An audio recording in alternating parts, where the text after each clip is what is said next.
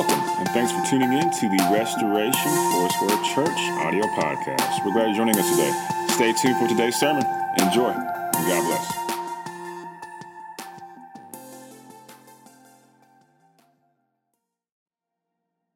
The, the announcement concerning our children's church worship. Uh, we're so excited to, to be starting uh, worship for our kids ministry uh, the first Sunday in January, uh, which means that, that they're going to be in uh, the whole time back there. But it also means we need more, more ministers. Not helpers, not workers, but ministers. Those who would, would, would, would say, I want to minister to our kids. Um, You know, it's amazing how um, sometimes I think we fail to realize the importance of all we do in God's house.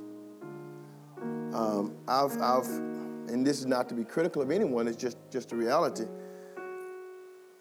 But I've had people tell me that, you know, they, uh, they work in kids' ministry, but they just don't have time to prepare. And I thought, what if I took the attitude? What if I said, you know what, I'm not going to prepare for, for my message on Sunday morning. I'm just going to show up and I'm just going to wing it. Hmm? You guys probably wouldn't like that very much. Yet we take that attitude with our kids. You know, statistics has proven that if we do not reach children by the time they're 12 years old, there's a very good likelihood that they will never develop a relationship with Jesus. So we need you to contact our kids minister, our leaders, contact the church and say, you know, I want to be a minister in our kids ministry. It could be one Sunday a month, one service a month. It doesn't matter. But we really do want, uh, we, we need to build a strong team to minister to our children. And I'm excited about them having their own time of, of worship uh, back uh, in, in, in their area.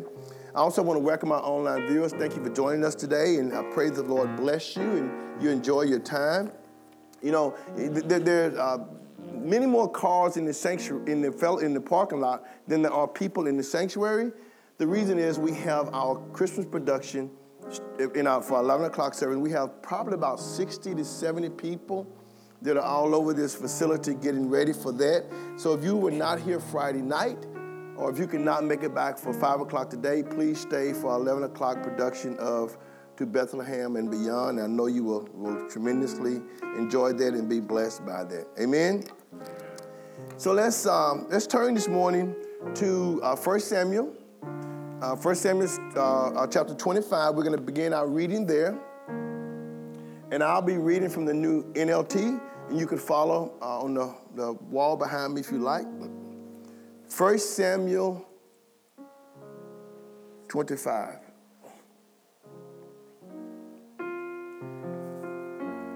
And it says, Now Samuel died, and all Israel gathered for his funeral. They buried him at his house in Ramah. Then David moved down to the wilderness of Maon. There was a wealthy man from Maon who owned property near the town of Carmel.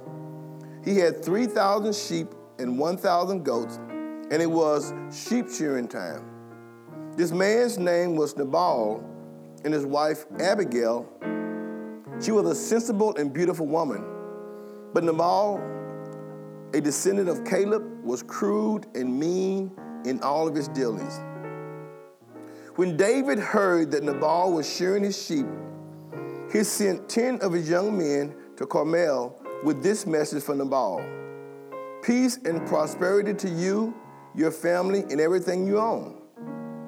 I am told that it is sheep shearing time while your shepherds stayed among us near Carmel, we never harmed them, and nothing was ever stolen from them. Ask your own men, and they will tell you this is true. So, would you be kind to us since we've come at a time of celebration? Please share any provisions you may have on hand with us and with your friend David. David's young men gave this message to Nabal in David's name, and they waited for a reply. Who is this fellow David? Nabal sneered to the young men. Who does this son of Jesse think he is? There are lots of servants these days who run away from their masters. Should I take bread and water and meat that I've slaughtered for my shearers and give it to a band of outlaws who come from who knows where? So David's young men returned and told him what Nabal had said.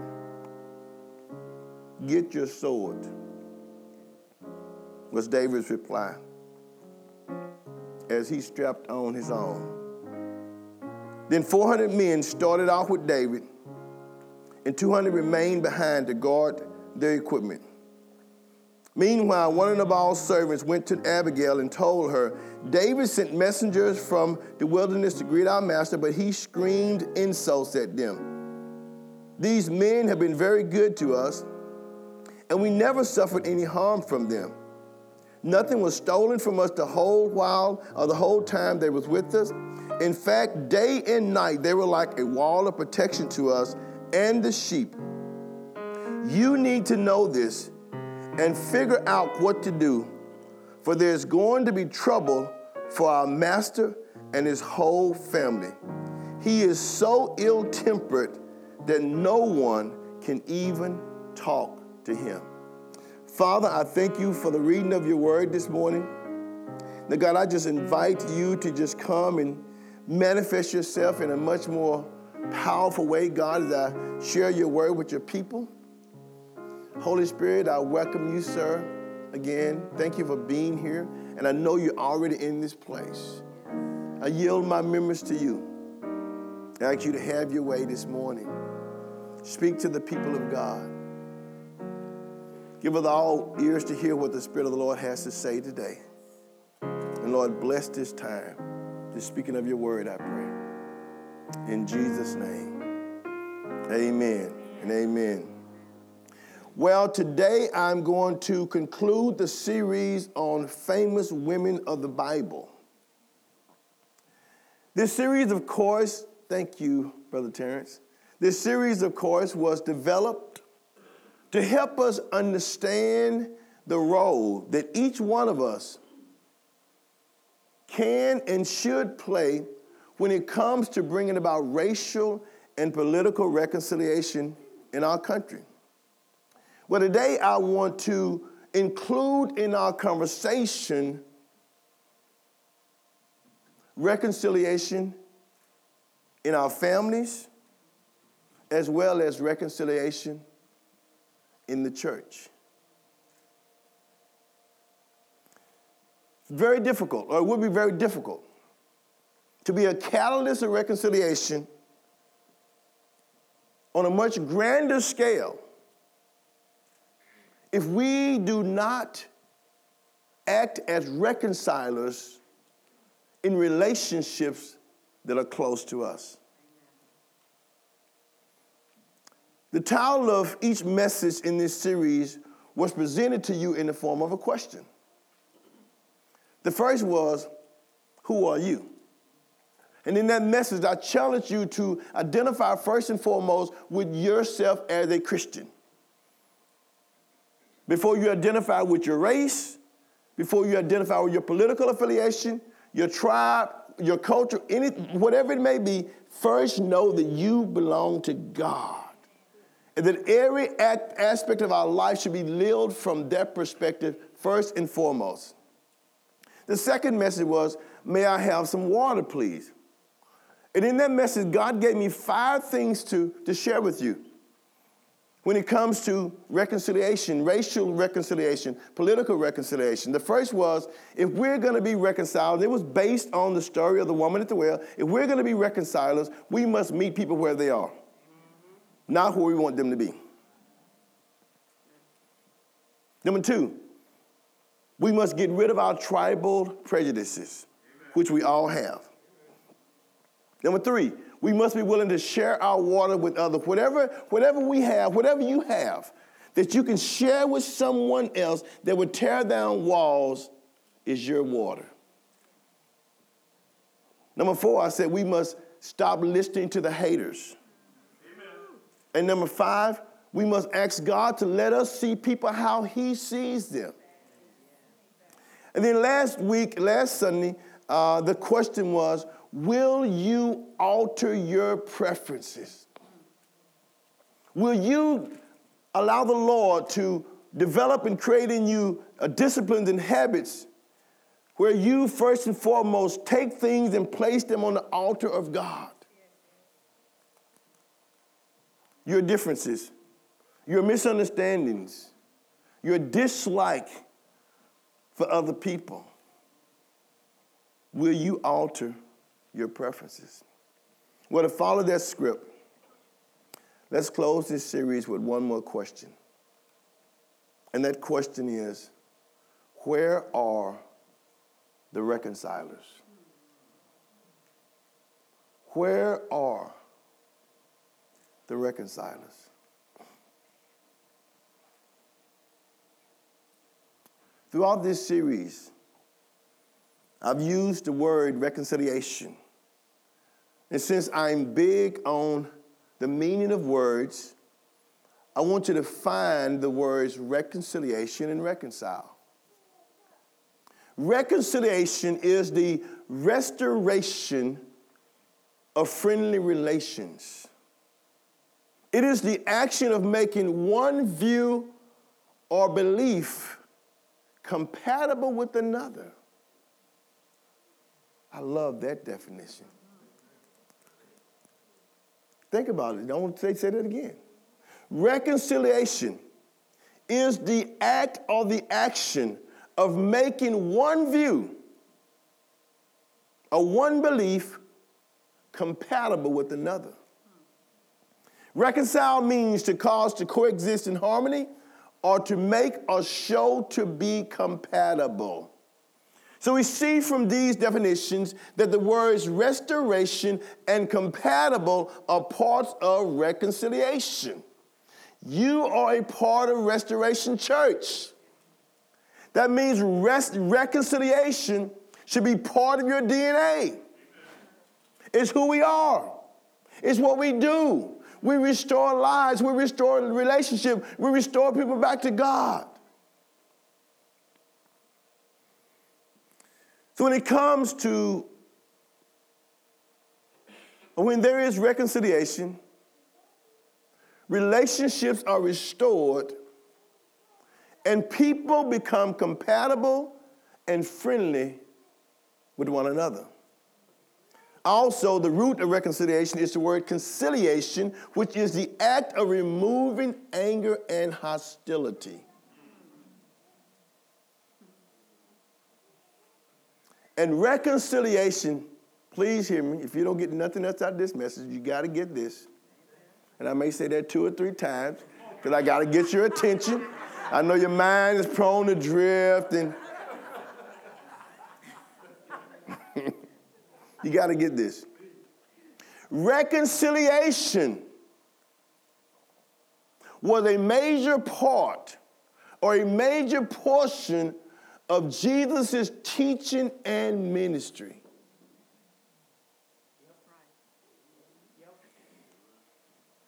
Listen to what he said Jesus, your Lord, my Lord, your master, and my master. Listen to what he said in Matthew 5 23 and 24. If you bring your gift or your offering to the altar, and there remember that your brother has something against you. Leave your gift there before the altar and go your way. First, be reconciled to your brother, and then come and offer your gift. What is he saying? Before you even give to God, check your heart and make sure your heart's right with other people. That tells me that the condition of your heart affects God's acceptance of your gift. Wow. First, be reconciled. God said in Hosea 6 6, He said, I want you to show love, not offer sacrifices. The concept of reconciliation should not be a foreign concept in the church because it is an expression of God's heart. Yet, in far too many instances, reconciliation is not sought after, even by Christians. It's not sought after. Throughout this series, I've stated that real, if real change is going to come to America, it will come by way of the church. We are the agents of change. We are the hope for this country. We are ambassadors of Christ. We're carriers of the glories and virtues of God. Therefore, the church should be leading the cause of reconciliation. Broken relationships. And many of you in this room have relationships right now that are broken.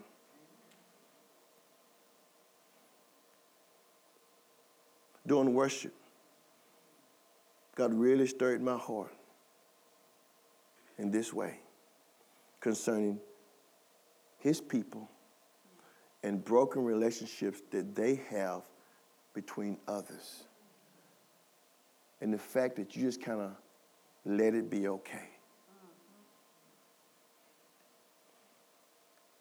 I don't think it's okay. Broken relationship between people should not be acceptable to us because they're not acceptable to God. When people fail to live in harmony with others, their relationship with God is hindered. That is why Jesus said, Leave your gift and go and be reconciled. Can I get personal with you for just a moment? Some of you are thinking, well, you already have, Pastor. You're going to get much more personal than that? Well, can I get up close and personal? How's that? Reconciliation will not happen as long as you're looking at other people thinking they need to change. It will not happen. The changes that are needed to bring reconciliation must first take place in you, not in others. So if there are relationships in your life that's broken, stop waiting on the other person to come and make it right.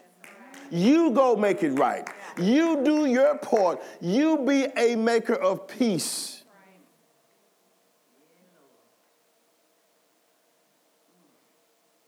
What if we all took that attitude? Well, I'm not going to apologize. I'm not going to seek forgiveness. I'm not going to seek re- reconciliation. I didn't do nothing. Right. Wow. That's the first thing we want to say, right? I didn't do nothing. I didn't cause this. That's why I love the story of Abigail. You're gonna, in just a moment, you're gonna see the heart of a reconciler, perhaps like you've never seen it before. We've got to stop living with that it's their fault mentality, whether it is racial, political, family, or in the church. We've got to stop living with that mentality that it's their fault. That type of thinking will do nothing for what's in your heart, but perhaps create more bitterness. To live with the expectancy that others need to change is the same as saying there's nothing wrong with me. I don't have a problem, you do. And that attitude does not bring about reconciliation, but it hinders it. So today, we're going to see in Abigail the heart and spirit, a, a real godly heart and spirit of reconciliation. Abigail's husband Nabal, whose name means fool or senseless, acted the fool. he acted the fool. He refused to give food to David's men after his men had provided protection for his flock as they were being sheared.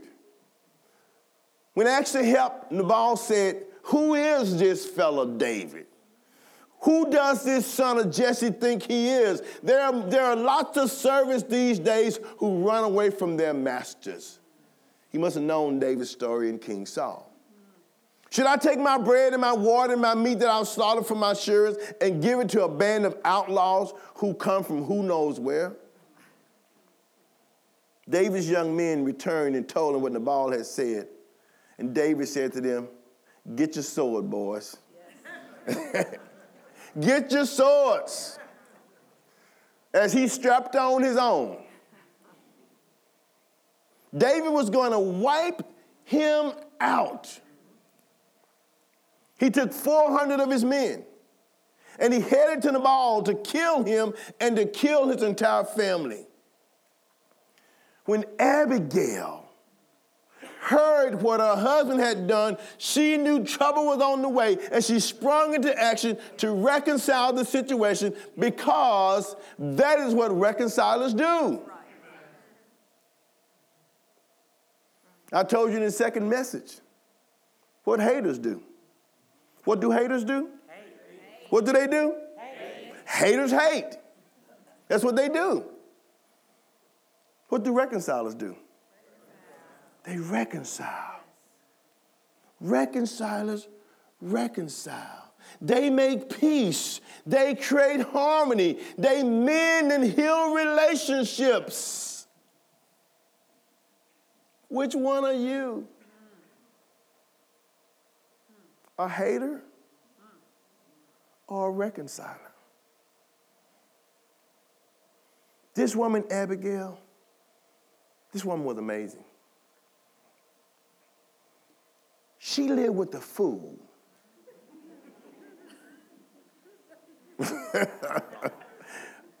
Keep your thoughts and your words to yourself. okay? There's things bouncing around in this atmosphere right now. Bring those thoughts back in. Abigail lived with the fool. He was crude, he was mean, her life was difficult. Nabal's dealing with others was, was hateful. And she was a sensible woman. She was a wise woman. She was a respectful woman. She kept her heart right with God, which is so important for a reconciler to do. Do you hear me? that is why Jesus said, Leave your gift at the altar and go and make peace with your brother. We must keep our hearts right with each other. That's what reconcilers do.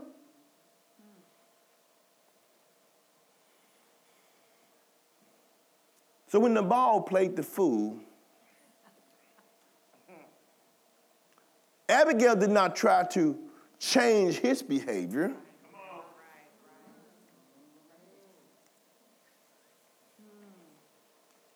Instead, she intervened yes.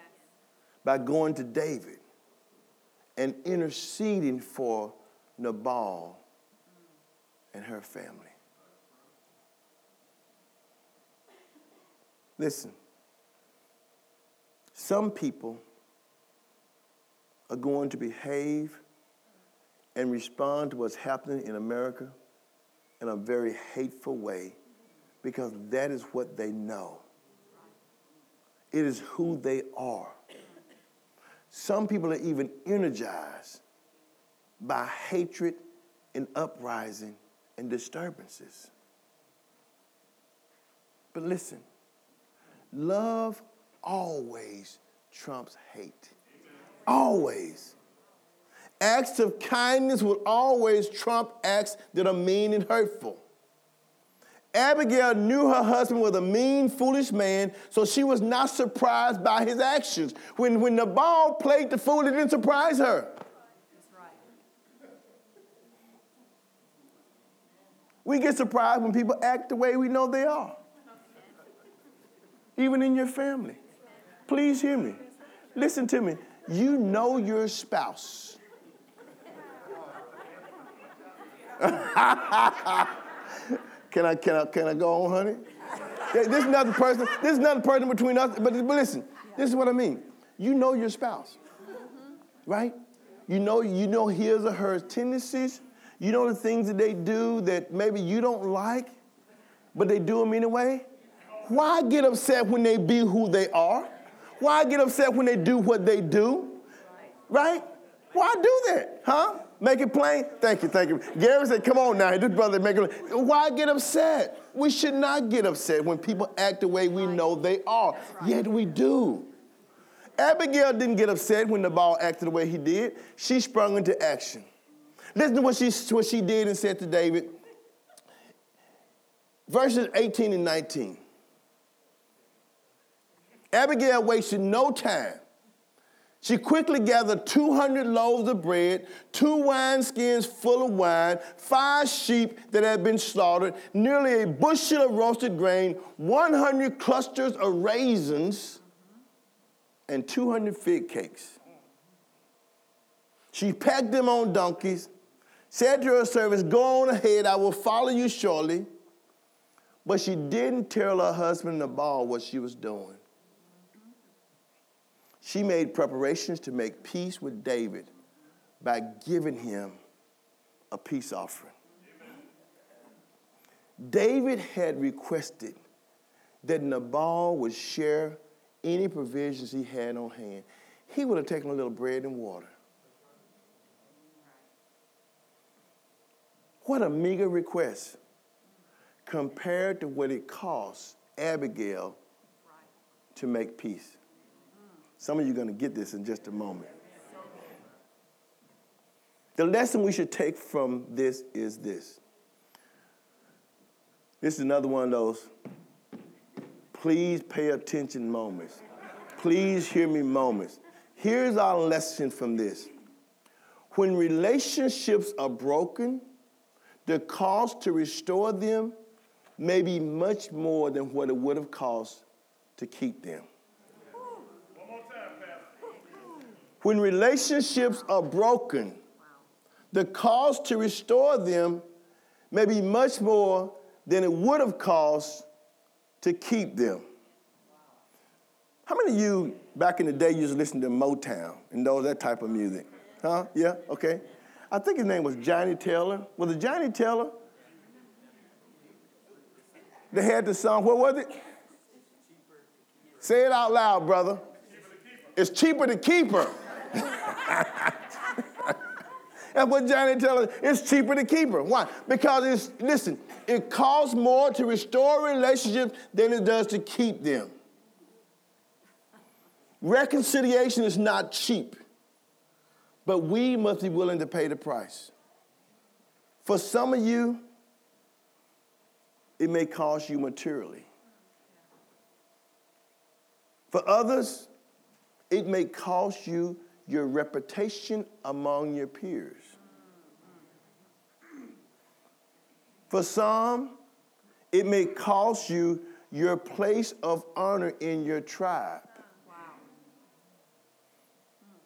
Or it may cost you your sense of pride and dignity with other people.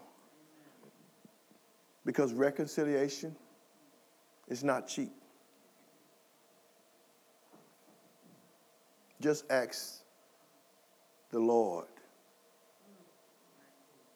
if it's cheap.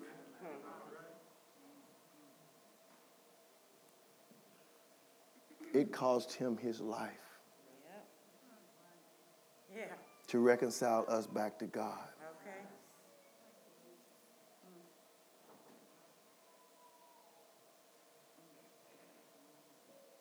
No shortcuts.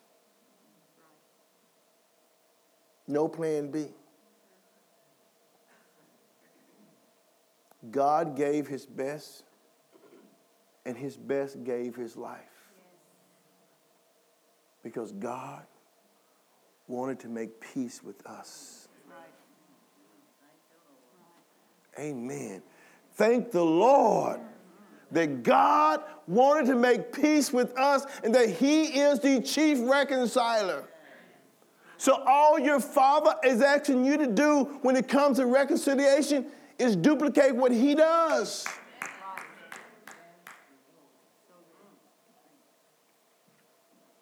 So, Abigail goes to David.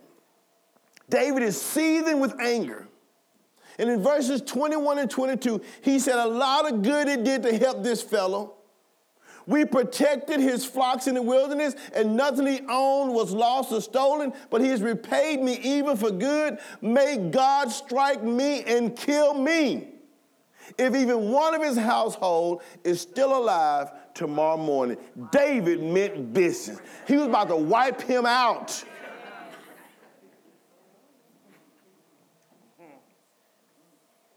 Verse 24.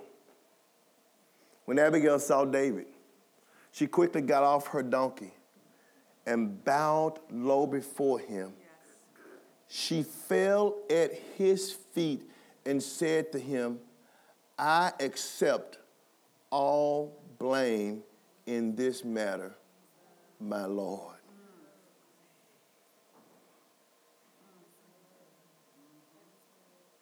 Reflect on that. Oh.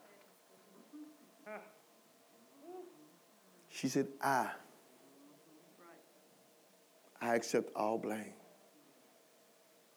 Please listen to what I have to say. I know Nabal is a wicked and ill tempered man. Please don't pay any attention to him. He is a fool, just as his name suggests. He's a fool. But listen what she said. But I never saw the young men you sent. She accepted personal responsibility for what had happened. Her first words to David were, I accept all blame in this matter. Now, please answer this question for me. What had Abigail done? How was she to be blamed? Why would she accept responsibility for this? I'm going to give you a possible reason. Although not directly responsible for what had happened, Abigail accepted blame because she had failed to intervene on behalf of her husband's foolishness. I never saw the young men. In other words, if I'd seen them, I would have taken care of this matter.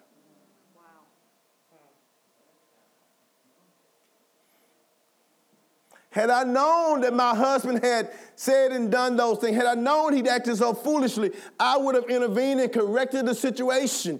As a reconciler, she understood that reconciliation often involves correcting the wrongs committed by others. Also, reconcilers understand that reconciliation will at times require you to accept liabilities that you did not create. Reconcilers understand that reconciliation will at times require you to accept liabilities that you did not create. It will require you to take on the transgressions of others. He said, wait a minute, Pastor. Jesus did that. Yeah, he did. You're to be like Jesus. You're to bear the burdens of others. Abigail goes on to say, as surely as the Lord lives, and you yourself live. Since the Lord has kept you from murdering and taking vengeance into your own hands, let all your enemies, this is what he said to David, let all your enemies and those who try to harm you be as cursed as Nabal.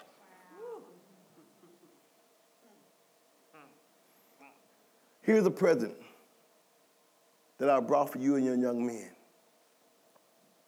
She said, Please forgive me if I have offended you in any way. That's the heart of a reconciler.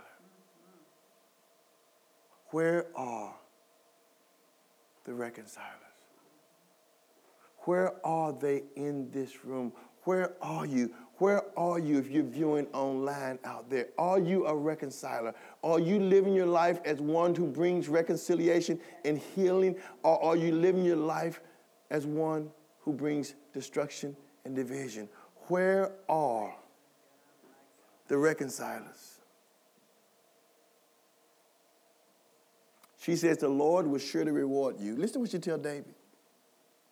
The Lord will surely reward you with a lasting dynasty. For you are fighting the Lord's battle. So listen, so get this. When you take on the spirit of reconciliation and you step into that place, not only do you become a source of healing, you become prophetic. You begin to call those things that be not as though they were. You begin to speak into the future of those who you bring reconciliation to. This is what she said. She said, God's going to be. How does she know this? How does she know this? She said, God's going to reward you with a lasting dynasty, for you are fighting the Lord's battle. Yes. When you open your heart up to be a reconciler, you open yourself up to every aspect of who God is and what He represents. Even when you are chased, Abigail said, by those who seek to kill you, your life is safe in the care of the Lord your God. You are secure in God's treasure pouch. The lives of your enemies will, dis- will disappear like stones shot from a sling. Wait a minute. Sound to me like Abigail had heard of David's slaying of Goliath. So, what we see here is that as a reconciler, we must learn to speak a language that is familiar to the person who was offended. She says, When the Lord has done all he has promised and made you leader of Israel, don't let this be a blemish on your record. Then your conscience won't have to bear the staggering burden of needless bloodshed and vengeance. And David had such respect for her actions, and he was so struck by her courage and wisdom that he heeded her counsel and spared her people, even the fool. An action that had eternal consequences, not only for Nabal's family, but also in the life of David. Abigail was sensible, she was capable, she was persuasive, and she was able to see beyond herself. She allowed this difficult situation to bring out the best in her and she is proof positive that one does not need a, a prestigious title to play a significant role. Amen. That one does not need a title or a position to be an effective reconciler. All that's needed is a heart to see people live in peace and harmony a heart that understands the love God has for all of his people, regardless of their outward appearance or their inward beliefs. God loves all people. Abigail knew God and she knew his ways. And he used her to powerfully influence others, even a king, or one called to be king. The heart of a reconciler will always reflect the heart of God. Yes. And it will help others out of whatever place of hatred and bitterness they may find themselves in. Look at 1 Samuel 25. Look at verse 32. David replied to Abigail, Praise the Lord, the God of Israel, who has sent you to meet me today. Thank God for your good sense. Bless you for keeping me from murder and for carrying out vengeance with my own hands. For I swear by the Lord, the God of Israel, who has kept me from hurting you, that if you had not hurried out to meet me, not one of Nabal's men would still be alive tomorrow morning. Then David accepted her present and told her, Return home in peace. I have heard what you said. We will not kill your husband. When Abigail arrived home, she found that Nabal was throwing a big party, playing the fool, celebrating like a king.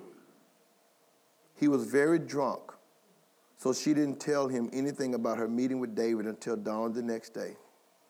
In the morning, when the Nabal was sober, his wife told him what had happened. As a result, he had a stroke and he lay paralyzed on his bed like a stone.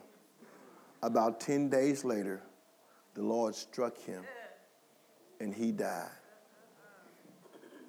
We see from the life of Abigail that vengeance belongs to God. And when we step into situations and bring about reconciliation, we allow God time, space, and opportunity to do what, what He alone can and should do. He is the God of truth and justice. And through our acts of reconciliation, we create opportunities for God to be God. Abigail intervened. David responded to her intervention, and as a result, he did not commit murder as an act of retaliation. When we live as reconcilers, only God knows the lives we may spare and the souls that may be saved from destruction and eternal damnation. One last word about Abigail. Verse 39 says that when David received word that Nabal was dead, he sent messengers to Abigail to ask her to become his wife. I don't know what to take from that, but praise Jesus.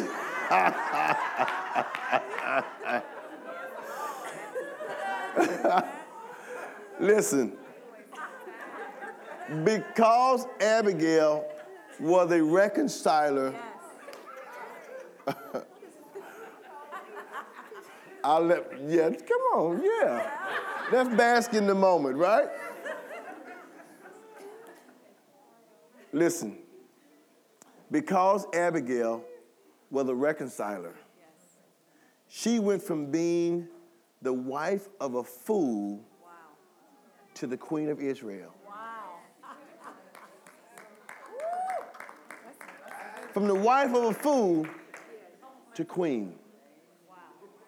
The rewards of a reconciler, one who is a peacemaker are far, are far more greater than you can ever think or imagine. You do not understand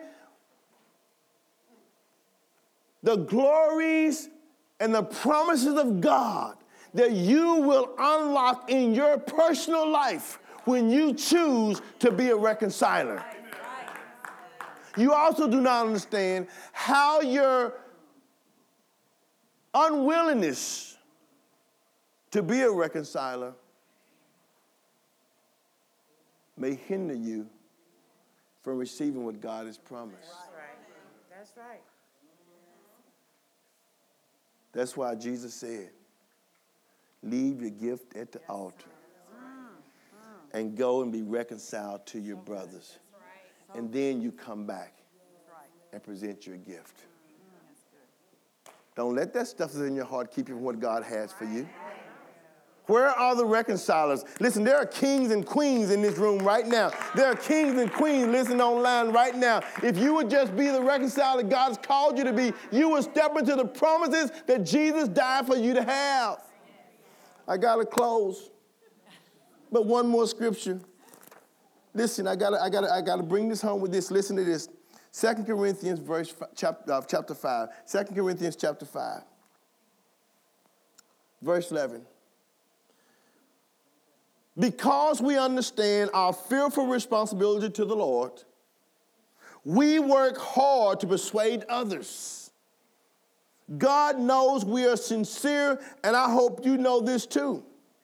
Are we commending ourselves to you again? No. We're giving you a reason to be proud of us so you can answer those who brag about having a spectacular ministry rather than having a sincere heart. If it seems we are crazy, it is to bring glory to God. Some of you say, what you talking about, baby? It's crazy we're talking about, Pastor. Yeah, it may, be, may seem crazy to you. But it brings glory to God. And if we are in our right minds, it is for your, for your benefit. Either way, Christ's love controls us. Since we believe that Christ died for all, we also believe that we have all died to our old life. He died for everyone so that those who receive his new life will no longer live for themselves. Instead, they will, have, they will live for Christ who died and was raised for them. Since we have stopped evaluating others, so, I'm sorry, so we have stopped evaluating others from a human point of view. At one time, we thought of Christ merely from a human point of view. How differently we know him now. This means that anyone who belongs to Christ has become a new person. The old life is gone, a new life has begun. And all of this is a gift from God, who brought us back to himself through Christ. And God has given us this task of reconciling people to him. For God was in Christ, reconciling the world to himself no longer counting people's sins against them. And he gave us this wonderful message of reconciliation. So we are Christ's ambassadors. God is making his appeal through us we speak for Christ when we plead, come back to God. For God made Christ, who never sinned, to be the offering for our sin so that we could be made right with God through Christ. Where are the reconcilers? Honey, come up.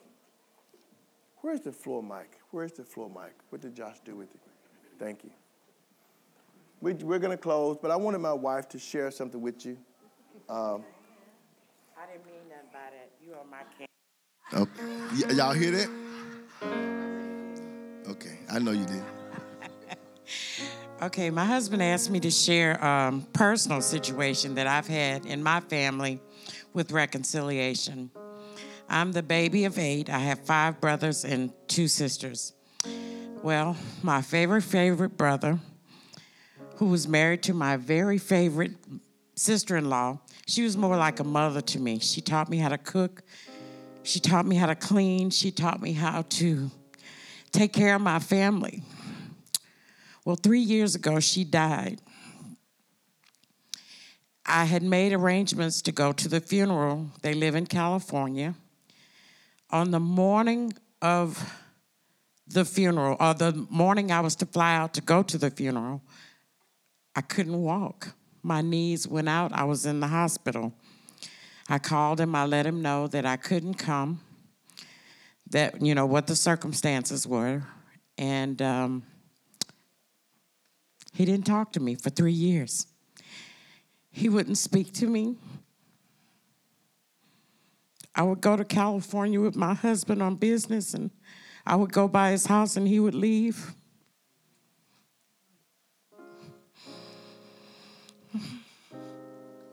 I would call him. I would send him gifts. He likes red beans from Louisiana. I would buy them. I would send boxes. He would he wouldn't acknowledge them. He encouraged his children not to talk to me.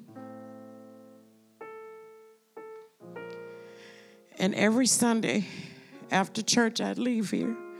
And on my way home, I would call him. He wouldn't answer my calls and I would pray for him. On Mother's Day of last year, I called him, and I guess I'm listed in his phone as sister because he answered. He said, Sharon, and which is my other sister. I said, No, this is Ruth Lynn. And he got just stone silent. And so I just told him, I said, Look, if I've done anything to offend you, I'm sorry. I said, I couldn't make it to the funeral. I'm sorry. you know. I told him, I said, I love your wife just like you do. I mean, she was my favorite. he says, Well, when people do me stuff, I just write them off. Oh, I was crushed. I cried so hard. I said, Well, I just called to say again that if I've done anything to offend you, I'm, I'm truly sorry. So we got off the phone. He, did, he really didn't receive what I had to say. And we were had a trip scheduled to go to California in the next couple of weeks. So I called him again. And I said, Look, I'll be in California I said, I'd love to come see you. It's, it's, it's an hour and a half drive from Los Angeles to where he lives. So, you know, it's kind of an effort. And I didn't want to make a blank trip if he wasn't going to be willing to see me. So um, he said, Yeah, well, you can come, but you better not say anything that'll fit, you know, that makes me mad or and I was like, oh, God, should I go or should I not go? You know, I don't want to set myself up to go be hurt. So we went to California and I went and um, I just sat with him and talked. And, you know, I shared with him some information I had. He's a veteran, a Vietnam veteran, and there's a benefit that he could receive that he didn't know about that I let him know about. And we went to the veterans office. We had a very, a very good visit. But I say this to say that um, when I talked to him on the phone that one day, I told him, I said, Bruce, I said, you may not forgive me. I said, but I forgive you for anything. You know, uh, God forgave us, and we've got to forgive each other. You know, we can't. He's he'll be 75 years old. I mean, we we're checking out of here sooner than you know rather than later. And just to hold a grudge is just, well, say this to say this. He now has forgiven me, and he calls me every single day. Every single day he calls me. I mean, sometimes he doesn't have anything to say, but he just calls me. And I listen. Even if I'm busy, I just listen because I love my brother and I'm glad that I didn't give up on him. I could have said, well, I didn't do him nothing, so I'm not going to try to make the, you know, the step to reconcile, but I did, and I'm glad that I did. Amen.